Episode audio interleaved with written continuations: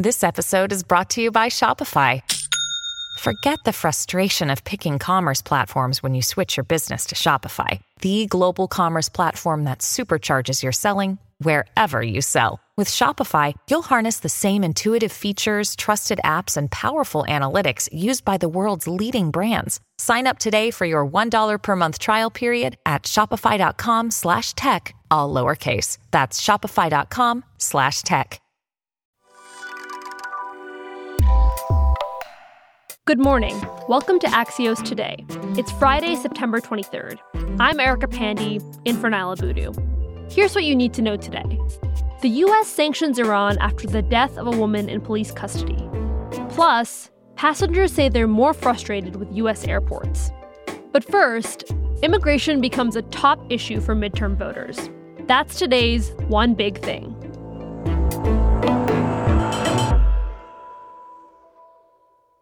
The fallout from classified documents found at Trump's Mar a Lago home, the January 6th committee's plans for next week, and new issues take the spotlight ahead of the midterms. Those are the big stories we're going to talk about today as we wrap up this week in politics with Margaret Talev. Margaret, the first hearing in the Trump Mar a Lago case happened on Tuesday. What did we learn? Well, Eric, I think we learned that uh, Raymond Dearie, the special master, 78 year old uh, longtime judge on the Foreign Intelligence Surveillance Court, who Donald Trump and his team thought maybe would be a friendly for him, uh, that he is so far anything but. He's really come out of the gate saying the former president's lawyers have until the end of this month to actually raise any factual disputes. He's saying they need to go on the record in court and say whether they actually think FBI agents lied about what was seized or whether they don't think that. Ginny Thomas, who's the wife of Supreme Court Justice Clarence Thomas and a conservative activist, has agreed to sit down for a voluntary interview with the House January 6 Select Committee. What's the significance of this? I mean, it could be very significant. Of course, it's obvious why the committee has wanted to talk to her for months now. Text messages that have been obtained, reporting that has been out there in the uh, public eye for months now, that showed that Ginny Thomas had played quite an active role uh, once upon a time in encouraging Mark Meadows. You'll remember that was former President Trump's then chief of staff, encouraging Mark Meadows to get involved in trying to overturn the 2020 election. We know that Ginny Thomas, at least for a portion of it, attended that January 6th rally. So putting Ginny Thomas on the record with how actively was she pushing for change inside that White House and uh, what are the firewalls between her and her husband, who, of course, is a Supreme Court justice. Zooming out a little bit, the midterms are right around the corner, and Democrats thought abortion would be a top issue in the election. Last week has seen a bump in voters showing interest in immigration. What's going on here?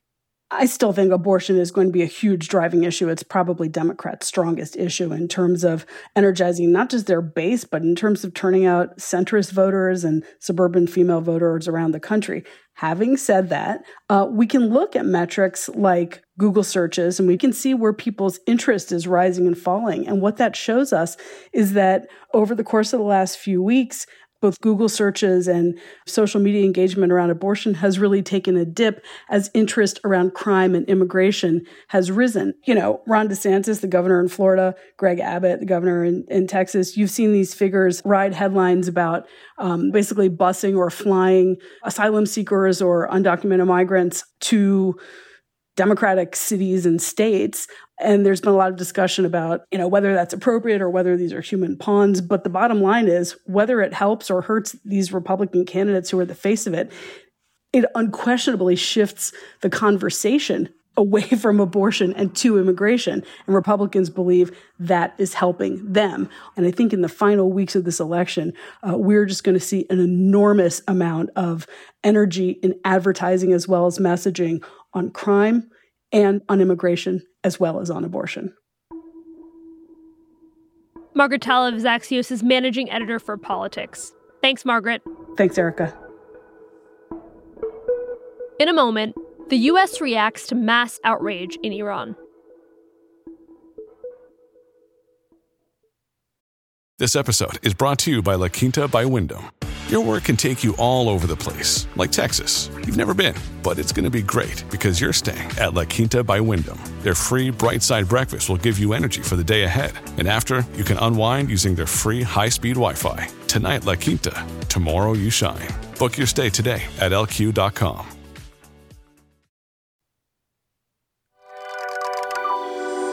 Welcome back to Axios Today. I'm Erica Pandey in for Niala Boodhoo. It's been a week since 22 year old Mahsa Amini died in police custody in Iran. She was arrested for allegedly violating a religious law requiring women to cover their hair. There are reports that she had been beaten. The force known as Iran's morality police say Amini died of a heart attack in detention after three days and was not mistreated, though her family has said she was a healthy young woman with no pre existing conditions.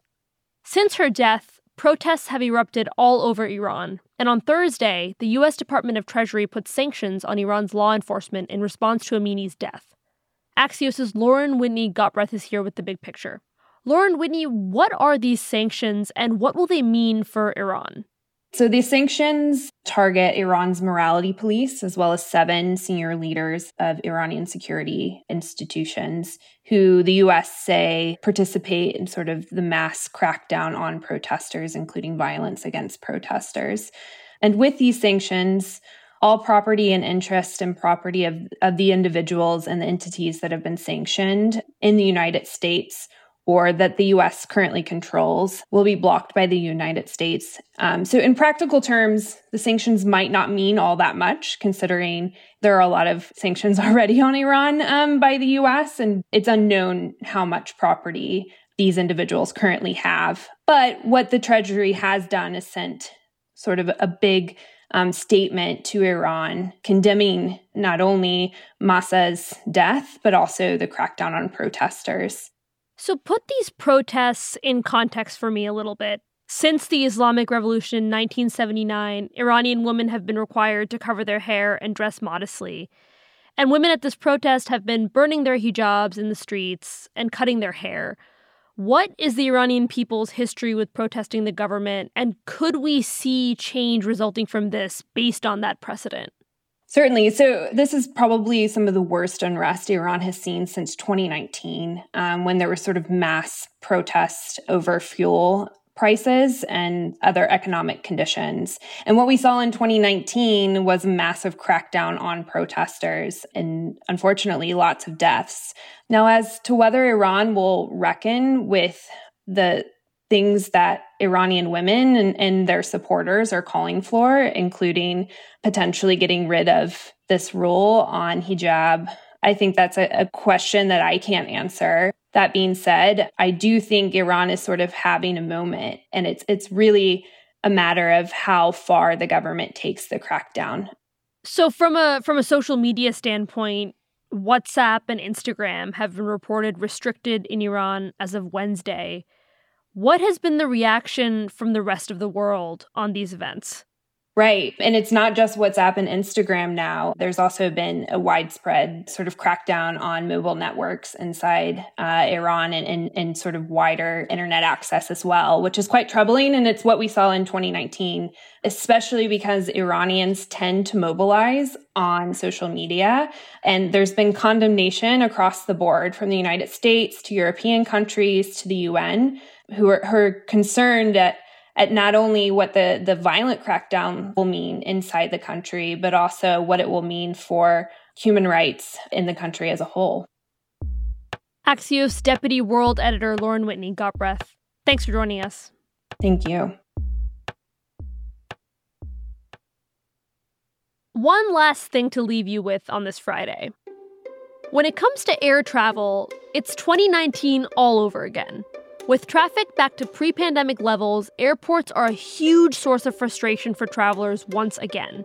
That's the big takeaway from JD Power's latest annual airport satisfaction study, which says overall satisfaction has fallen 25 points this year, for a score of 777 out of 1,000. Flyers' biggest gripes are overcrowding, expensive food and beverage, as inflation takes its toll, and terrible parking, Minneapolis St. Paul International Airport had the highest passenger satisfaction score among major airports at 800, while Newark Liberty International Airport was dead last after a year where it's been plagued with major delays. Wherever you're heading this weekend or in the months ahead, we wish you luck. And that's all for this week. Axios Today is produced by Fonda Mwangi, Robin Lin, and Lydia McMullen Laird. Our sound engineer is Alex Sugiura. Alexandra Botti is our supervising producer. Sara Kehaulani Goo is Axios' editor in chief. And special thanks, as always, to Axios co founder Mike Allen. I'm Erica Pandey. Stay safe, enjoy your weekend, and Niala Boodhoo will be back with you here on Monday.